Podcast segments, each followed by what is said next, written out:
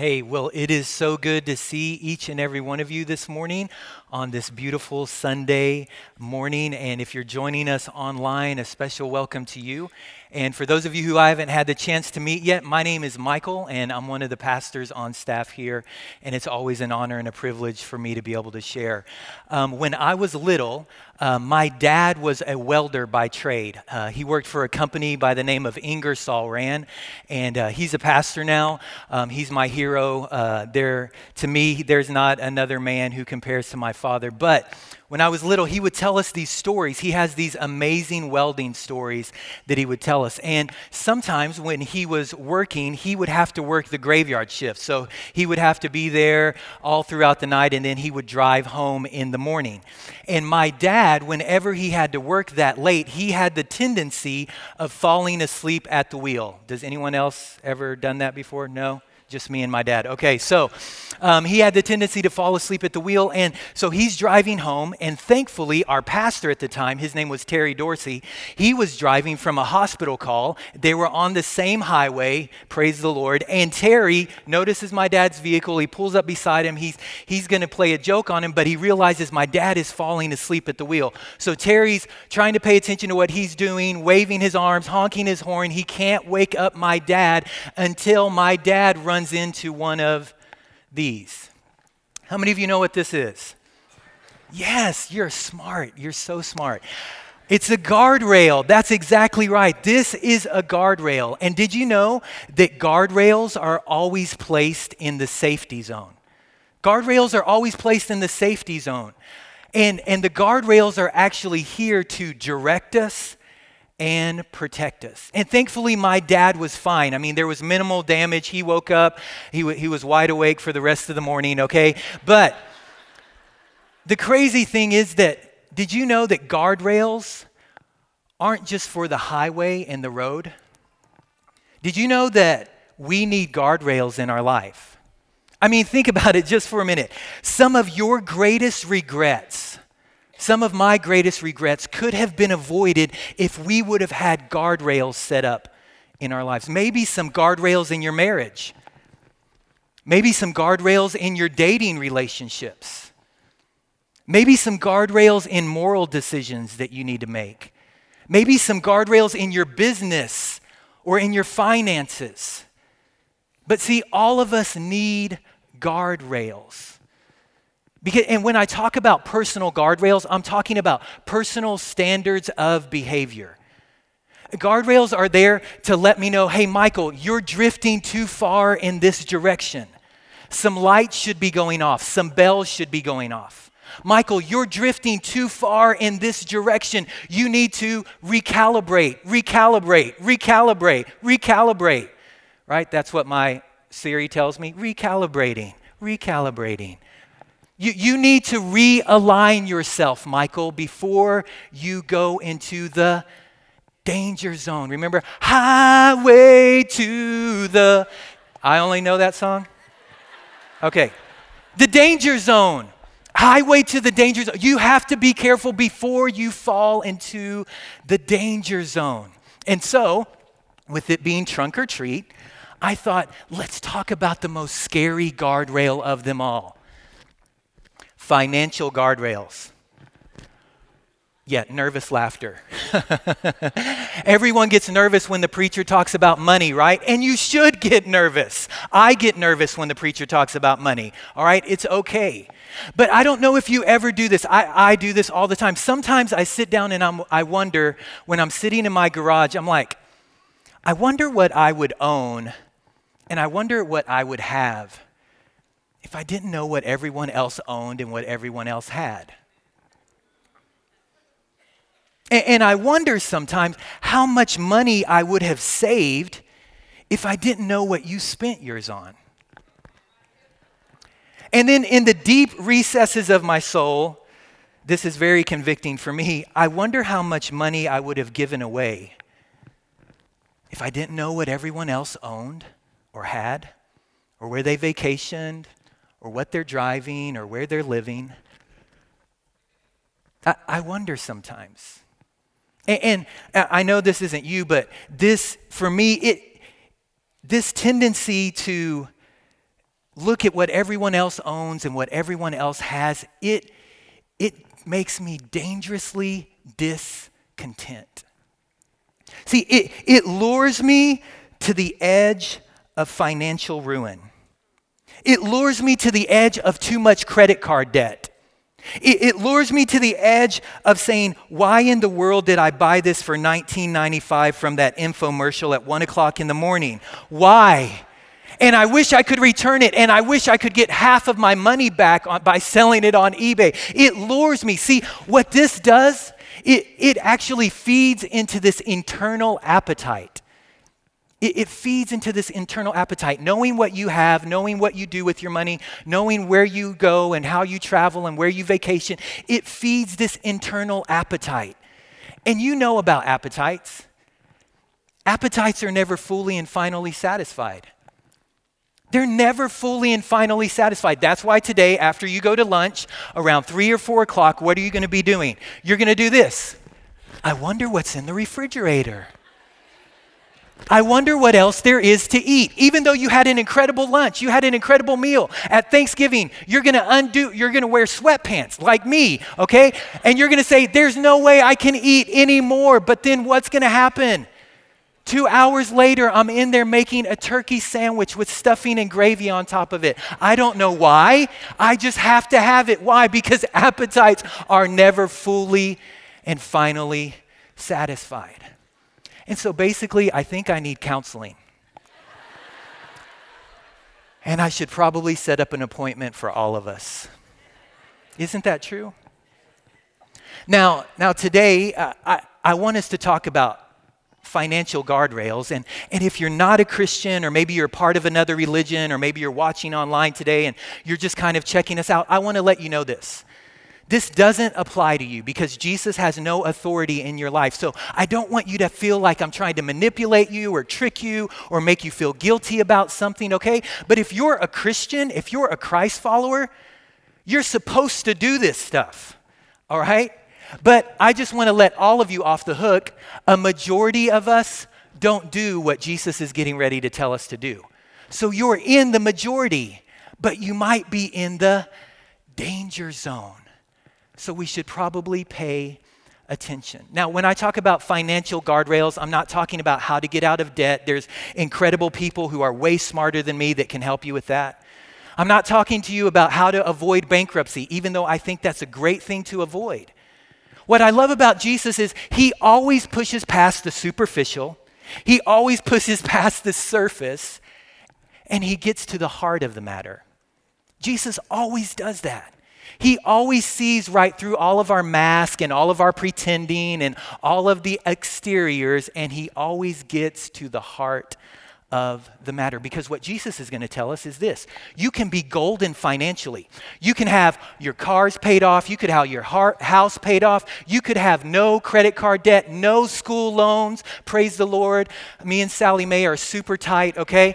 Um, you, you can have no school loans. You could be set. You could be golden financially.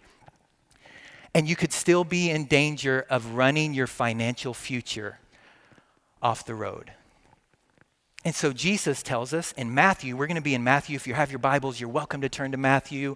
Matthew chapter 6, this is the most famous sermon that Jesus preaches, the Sermon on the Mount, the Sermon on the Mount. And we're going to be in chapter 6 and verse 24. And if you don't have your Bibles, it'll be up on the screen. But Jesus is going to show us, he's going to get past the clutter and talk to us about the guardrail that we need in our lives. And this is what Jesus says Matthew chapter 6 and verse 24. No one can serve two masters. Okay, Jesus, hold on, time out. I don't even have one master. What are you talking about? No one can serve two masters. Jesus, maybe you have us mistaken with someone else, but Jesus is smart and he's drawing us in. Either you will hate the one and love the other, or you'll be devoted to the one and despise the other. Now, when we see this word master, Jesus isn't talking about a boss or a leader. Sometimes that makes us feel a little bit more comfortable. Jesus is talking about the Greek word here for master is someone or something that owns someone or something else. someone or something that owns someone or something else. Jesus is saying you can only be mastered by one thing. You can only be possessed by one thing. Now, some of you, you said, well, I work with someone and it feels like they're possessed by more than one thing. Okay, that's a different, that's something totally different. That's a different chapter in Matthew, okay? Uh, he, he's saying you can only be mastered, you can only be possessed by one thing. And we're thinking Jesus is going to say you can only be possessed by, or you can only be mastered by God and Satan, right? Satan. You have to say Satan when, whenever you're in Bible school. That's how they teach you how to say Satan, like that, all right? But you can only, you can only be mastered by God or Satan. But Jesus doesn't say that. Jesus, because Jesus is smart, because Jesus is Jesus. He, he says you can only, you cannot serve both God and money. It's all about the Benjamins, y'all. Come on. You cannot serve both God and money. So here it is. Here's Jesus' point. It's not about your money, or, or, this word can be translated money or stuff or possessions or riches. You, you can translate it multiple different ways in the Greek. But Jesus says, you know what? It's not about your money. You know what the point of your money or your stuff is when it comes to Jesus? The point of your money and your stuff is mastery is ownership, is possession. What Jesus wants to know when it gets to the heart of matter is this Do you have money or does money have you? Let that sink in. Do you have money or does money have you? Do you own your stuff or does your stuff own you? Do you use and possess your things, or do your things use and possess you? Who is the master when it comes to your money and your stuff? Jesus isn't saying it's wrong to have money or you shouldn't have money. He's saying, who is mastering the money or God? What, what is the priority here? And, and so Jesus, he, he once again says, okay, I, want you to understand. You, you, can be, you could be teaching the financial class here at this church, and you could have still ran your finances through the guardrail and off the road. He, he's saying this. He, he's saying, if you don't have these guardrails in your life, you're going to be mastered by unbridled desire. Consume, consume, consume. Upgrade, upgrade, upgrade. The newest, the shiniest, the latest. Consume, consume, consume, consume. He said, consumption will control you. Unbridled desire. Or on the other side, because some of us live here, unbridled fear. What if I don't have enough? What if we don't have enough? What if my kids don't have enough? What, what if what if we don't have enough? Unbridled desire is consumption. On the other side, unbridled fear. That's hoarding. Consume now, consume later. And Jesus is saying, you need a guardrail. Because at the root of unbridled desire and at the root of unbridled fear is this word that we hate. And none of us can see it in the mirror. It's this word greed. Unbridled desire, greed. Unbridled fear, greed. And I have to, I'm, I'm a very simple guy. I'm very, very simple. I have to make things where I remember them. And so I have a definition for greed because I hope that this helps at least some of you to remember it. Greed is just simply this greed is the assumption it's all for my consumption. Greed is the assumption it's all for my consumption. If it's in my hands, it's for me. If it's in my checking account, it's for me. If it's in my 401k, it's for me. If someone leaves me an inheritance, well, it's for me. If I win the lottery, obviously, what are the odds of that? God wanted me to have it. It's for me. See, greed is the assumption it's all for my consumption. It's, it's for me, me first. Can you just put that definition back on the screen? Because I just want us to say this together one time. Greed is the It's all. One more time. They, they didn't hear you online. Okay, one more time. Greed is. It's all for me. Greed, and see, greed isn't mysterious. Greed isn't Uncle Scrooge counting his coins over here in the corner and he doesn't want to share or give it to anyone. Greed is the assumption it's just for me. it's in my hands, it's in my checking account, it's on my credit card, it's for me. It's not for anyone else. Greed is the assumption it's all for my consumption. But then something interesting happens in all of our lives, and if it hasn't happened, you're too young or you're lucky. Financial trouble comes, doesn't it? Financial trouble comes to all of us, I think, at some point in time in our life. And, and, you know what? When financial trouble comes, and it could be financial trouble that you, you, have, you put upon yourself, you, you leased too much car, you bought too much house, you can, you can consume too much credit card debt. Maybe you brought it upon yourself, okay? Or maybe it was someone from the outside and it was brought upon you. Maybe your business partner left with all the money. Maybe you lost your job. Maybe you have medical bills that are out of the roof. But whether you brought it upon yourself or some someone or something brought it upon you from the outside, we all face financial trouble at some point in our lives. And you know what we do? We do the craziest thing whenever we face financial trouble. You know what we do? We pray. we pray. Whether it's a prayer under your breath on the way to the bank, or you're down on your knees and you're like, God, I've got a cross, I got a Star of David and a rabbit's foot. I mean, God, it's Michael. I know we haven't talked in a long time, but God, I've got a PowerPoint presentation, I've got graphs and charts. God, I need to show you my financial need right now. God, I'm inviting you into my finances. Isn't that crazy? Whenever we face financial trouble, even if you're not religious, we pray. Now, here's my question it's just a thought. If you think, if there's some little piece inside of you that thinks, you know what, I would probably pray if I face financial hardship. My question for you this morning is this Why don't you invite God in now before there are issues or problems? Before your financial future hits the fan, why don't you actually invite God in now? It's just a thought, it's just an idea. So Jesus is going to tell us the guardrail against greed. The guardrail against greed is to rearrange our priorities.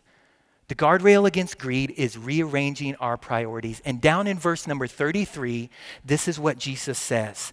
Verse 33 of Matthew chapter 6, he says, But seek, can you say that word with me? First. Not second, not third, but seek when? First, his kingdom and righteousness Okay, so most people's finances, this is what it looks like in, in most people's lives.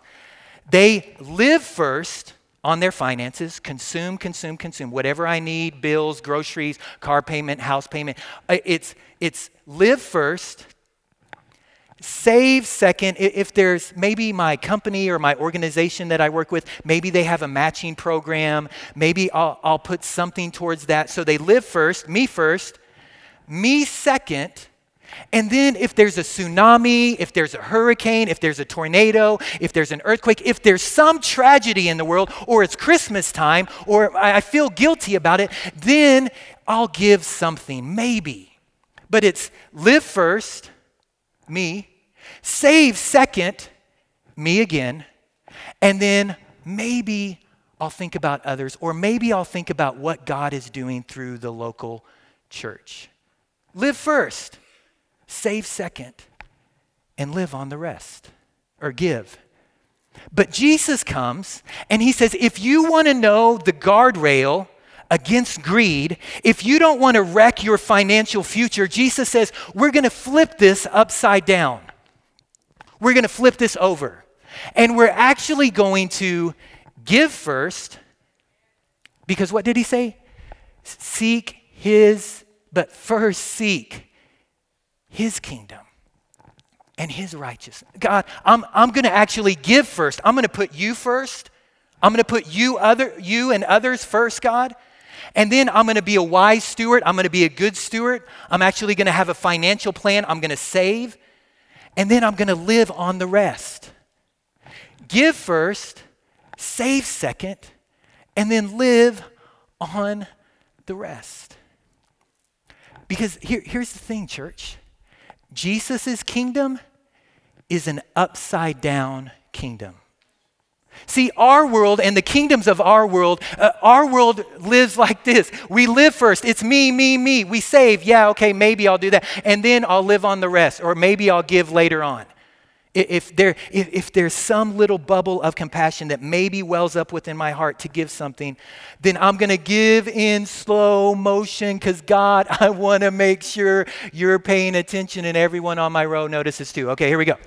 Right? Most of the times we pass the bags really fast, but whenever I'm giving, hey everyone. No, okay. No one would do that here. Absolutely not. Never. Okay, so we we live, then we save, and then we give. But Jesus says, no, my kingdom, it's an upside down kingdom. And, and so I was thinking, all right, how do I convince everyone? Because, like I said at the beginning, everyone gets really nervous when a preacher or pastor talks about money. And I understand that because so many people have abused it, and I get that and I understand it. But I was thinking, okay, God, how do I convince these people that I care about? How do I convince these people that I love God, how, may, how do I convince these people that I want your blessing in their life? How do I convince them that this isn't about me getting your money? It's not even about this church getting your money. Did, did you know, to the best of our ability, Jesus, he never took an offering. Did you know that? Don't get any ideas, but Jesus never, he, he never received an offering. So this isn't about us getting your money or, or us trying to manipulate you to give or feel guilty about it. But I was thinking, okay, how do I convince these people that this isn't about me or even this church? This is about God's word. And, and so I, I was thinking back. I've got three kids. I brought a picture of them. I love my kids. I love showing them off. The, our oldest is Abigail. She's there in the middle. And then Malachi, he's in eighth grade. And then Lily, our youngest. And when our kids were little, we got them each three jars. Now, Abby has her own bank accounts now, so she's good. She's set. But we still use the jars with Malachi and Lily. And so we taught them hey guys, whenever Poppy or Nana give you money, whenever you get money for whatever it is, birthdays, or someone's just feeling like they want to share something with you or give something with you, give something to you, you're going to give first. We labeled it tithe. You're going to tithe 10%. You're going to give that to God right off the top. And then after that, guys, you're going to save. You're going to save 10%. And then at the very end, then you can, with whatever you have left, we labeled it spend because my kids don't understand live, they understand spend. All right? You can spend the rest on it. And this is for gum, or I've got two daughters, this is for makeup, or nails, or Legos, or makeup, okay, or Starbucks, or makeup, okay? So, so you get it. But, but you can spend. But first, we're going to first we're going to give to God. And this, these jars, they're going to go up and down. And then these spin jars are going to go way down because you're going to keep spending and spending and spending until you don't have anything left. But these jars in the middle, save, you're going to watch them grow and grow and grow, and you're going to beg dad to open them and give them to you, but I'm not going to. And they're going to grow because you're going to learn how to save. You're going to learn how to be wise, good stewards with your money. Now, why would the preacher, why would the pastor teach his kids to do that? Is it because I wanted their money? No.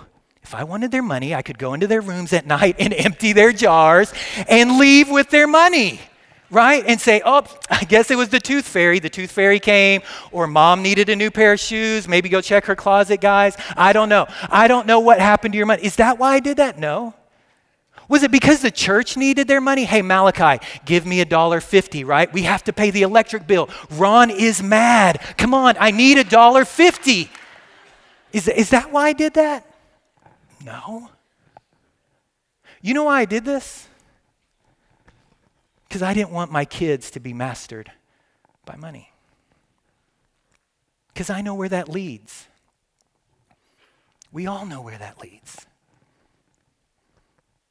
And I, I just want to, to share this with you really quick. Because when, when families come in to talk to us, or they say, Pastor Michael, I need to set up an appointment with you. I need to talk with you. Uh, there's something going on in my life. Or, Pastor Michael, I need you to talk to my kids. Did you know? I'll, I'll, I'll low, I'll put it on the low end. 80% of the time, it has to do with money or sex. Did you know that? And those are two issues in the New Testament that Jesus repeatedly talks about over and over and over again. Is money and sex. And I've talked to you about sex. If you missed those sermons, you're welcome to go to our website or, or uh, onto our app and you can listen to them because word on the street is the church is against sex and the church just wants your money, right? That's our reputation. But the church isn't against sex because God created sex, and we've talked about that before. And the church just doesn't want your money. Did you know God wants something for you, not from you? And I wanted my kids to understand that. I wanted them to understand hey, you don't put God over in the corner and say, God, you stay over there, and whenever I need you, I'll call you. God, if I need you in my finances, then I'll call you. I didn't want my kids to prioritize money over their personal peace. I didn't want my kids to prioritize money someday over their children or over their marriage and over their kids that will one day be my grandkids. I didn't want them to prioritize their money over God. And so I taught them, I'm teaching them at an early age we give first, we save second and then we can live on the rest. This is the guardrail against greed. This is the guardrail against greed. If you can learn to live this way, even if you don't believe in God, even if you don't attend this church, you'll come back and thank me six months from now, a year from now. People still come back and thank me. They say, Pastor Michael, this was one of the best financial decisions that I ever made. Why? Because the kingdom of God is an upside down kingdom. And Jesus goes on. Listen to what he says here. He says, So don't worry, saying, What shall we eat? What are we going to drink? What shall we wear? For the pagans run after all of these things. Food was very important back then. They did not have refrigeration. What are they going to drink? Wine was very important back there because the water wasn't that clean and neither was the wine. How, what are we going to wear? Food was, I mean, clothing was very expensive because it was so hard to come by. And Jesus says this you don't worry. Don't worry, saying, What are we going to eat? What are we going to drink? What are we going to wear? When you worry, you're closing your hands. You're not living with open hands. You're closing your hands and you're closing your heart and you're saying, Me first. Me first. And Jesus says the pagans run after all of these things. Now, pagans in our context is different than in Jesus' context. Pagans was anyone who served the gods, the Gentiles and the Greeks. And the gods did not care about people. The gods toyed with people. The gods manipulated people. The gods played with people. They didn't care about the people. And so the people would offer sacrifices. Sometimes they would offer their children to get the gods to pay attention to them. And listen to what Jesus says next Your heavenly Father knows. Your heavenly Father knows that you need them. Christians, do you believe that? Do you believe that your heavenly Father knows what you need? Because if you believe that, then you and I should be living differently in the way of our finances. He says, Your heavenly Father, He already knows what you need. But when we seek His kingdom first, and see, Jesus' kingdom is all about others first. Jesus' kingdom is all about others first. When Jesus came, the disciples were always asking and always arguing with him and saying, Jesus, can I sit on your right? Can I sit on your left? Jesus, can I be at the front of the line? Jesus, me first. No, me, no, me. Peter, James, and John were always arguing about who was going to be the greatest. And Jesus says, Hold on, guys. My kingdoms, my kingdom is not like the kingdoms of this world. My kingdom is an others first kingdom. If you want to follow me, we're going to the back of the line. If you want to follow me, we're going to wrap a towel around our waist and we're going to wash people's feet. because my kingdom's my kingdom is about others first. Not me first, others first. So church, his kingdom, this is what it looks like in the way of our finances. We give first, we save second, and we live on the rest. You give first, you save second, and you live on the rest. This is the guardrail against greed in our lives. I mean, think about it for a moment. Selflessness, not selfishness, selflessness, it would change our world. If just the Christians got this, if we just understood the kingdom of God is to give first, not me first, if just the Christians in the United States of America, if we could just understand this, we could change the world by understanding with our generosity, with our willingness to share, with our willingness to help others, we could change the world. Do you know the disciples in the first century? They're the ones who were going to find the orphans. They were the ones who were going to find the widows. They were the ones who were going to leper colonies and actually living with leprosy just so that they could share the gospel and show generosity and the love of God. Church, if we would just get this, selflessness, not selfishness, is the way of the kingdom of God, we could change the world. And so I, if you're a Christian, you've got to do this. And you, I know the excuse, well, Pastor Michael, I, I, can't, I can't give 10%. That's okay. You don't have to start with 10%. Did you know you can even give more than 10% for all of you who are like, well, I already give my 10%. Okay, good. That's nice. Did you know you can give more than that? That's like, hey, we're, we're starting here. Jesus is saying, hey, at least let's go to this place. I'll meet you here. Did you know you can give more than 10%? If you can't give 10%, then pick a percentage. Start somewhere. Don't go below 5%. You won't even notice anything happened. But give. And then start saving, saving something. If it's not 10%, save something, put something aside. Be wise with your finances. And then live on the rest. Then you can consume your heart out on the rest of it. But give, give something, then save. See, Jesus knew, because here, here it is, church, and, and I know you understand this and you get it. It's so easy to come into this room every Sunday. It's so easy to pray prayers, to lift our hands, to sing incredible songs because our worship team and Pastor Brent and the choir, it's so easy to do that. It's so easy to sing these amazing songs, but you know what God is saying? Show me the money. Okay, not really. I'm joking about that, but thank you for laughing. Okay, show me the money. No, he's not really saying that. But he's saying, hey, come on, real talk for a second. Real talk. The master of your life is not going to be the songs that you sing or the music you listen to. Jesus knows the number one competitor for your heart and for my heart is our money is our stuff. You show me your checking account, you show me your bank statements, you show me your credit card bill, I'll tell you what's important to you. I will. You'll see what's important to me. Why? Because money is the number one competitor for your heart and for mine. You know this. And you can sit here like this all morning long, but you know, you know, you know it's the number one competitor for your heart and for mine. And Jesus knew that. And so Jesus says the way you guard against greed isn't singing these amazing songs, isn't even praying these amazing prayers. Show me how you're living with your finances and I'll show you who your master is. If it's your stuff, it's your money. And I know this isn't a fun subject to talk about on a Sunday morning, but I just think, you know what? We need to be reminded of this. We need to be reminded who's mastering my life? Is it Jesus or is it my stuff?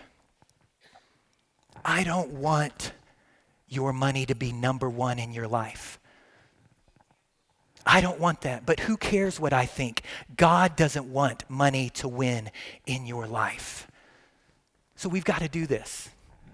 We give first, we save second, and we live on the rest. Now, the only way to end this service today is to take another offering. oh boy. All the ushers got really nervous. No, we're not taking we're not taking another offering. I'm just joking.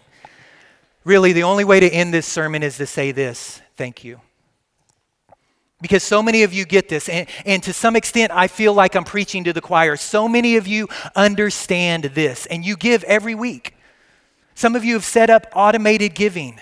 You know, the reason we can do things like trunk or treat, the reason we can do the back to school fair that we did, where over 2,000 kids who are from low income families got backpacks and medical screenings for school. You know the reason we can do that? You know the reason that we can send missionaries and help John Palmer and our missionaries of the week all over the world and in the United States? Do you know how we can do that?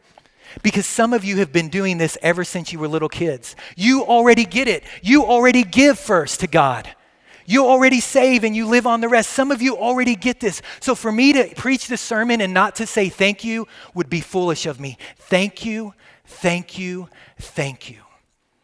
Some of you are already setting this example for your children, for your grandchildren. You're doing this. You've been doing this for a long time. And so I want to say thank you so much for your faithfulness in giving because of your generosity, because you're a church that doesn't live with closed hands, but with open hands and saying, okay, God, this is all yours. It all belongs to you, but you've entrusted it to me. And so I want to be a good steward. God, what can I share? What can I give? How can I help others? How can I put you first and your kingdom and what is important to you first? Some of you are giving to ministries that are helping to save children out of sex trafficking. Some of you are giving to ministries that are helping orphanages. Some of you are giving to ministries that are helping homeless or the, the, the um, orphan care or foster care. Some of you are already doing this. You're giving above God's tithes and offerings, and you're saying, God, I want to be generous. I want to give above and beyond to help those in need. I want the gospel to go around the world. That's why we're doing Operation Christmas Child, because you get this. You understand. You're a generous church. And so I want to say, thank you. And if you're not giving, at least think about it. At least pray about it. Pray about inviting God in before you wreck your financial future. So let me pray for us today. God, this is so, so easy to say, but God, it's so difficult, so much for us to practice. It's, it's convicting for me. But God, I pray that wherever this lands in any of our hearts today, God, would you help us to examine how we're living with our finances? God, would you help us to not allow our money and our stuff to master us? God, we want to live the way the kingdom of God was set up for us to live. God, we want to be generous. But so, God, sometimes it's so hard because we see everything else. We see what's happening in our with our neighbors or we see where they're going or what they're doing or what they have. And God, I pray. God, check my heart. Check our heart as a church. God, help us to give and to be a part of what you are doing here in our church in our nation and around the world. Help us to be part of the solution. God, let us live in such a way of generosity that, God, we're showing the world a resurrected Savior. Because, God, you gave your Son to us so that we could have life, God. And we're giving back as an example and in obedience to your word. Jesus, we love you and we thank you. It's in your name we pray. Amen. Amen. All right, church, thank you so much for being here today. God bless you. Have an incredible weekend, and we'll see you tonight at prayer or next week. Thank you so much.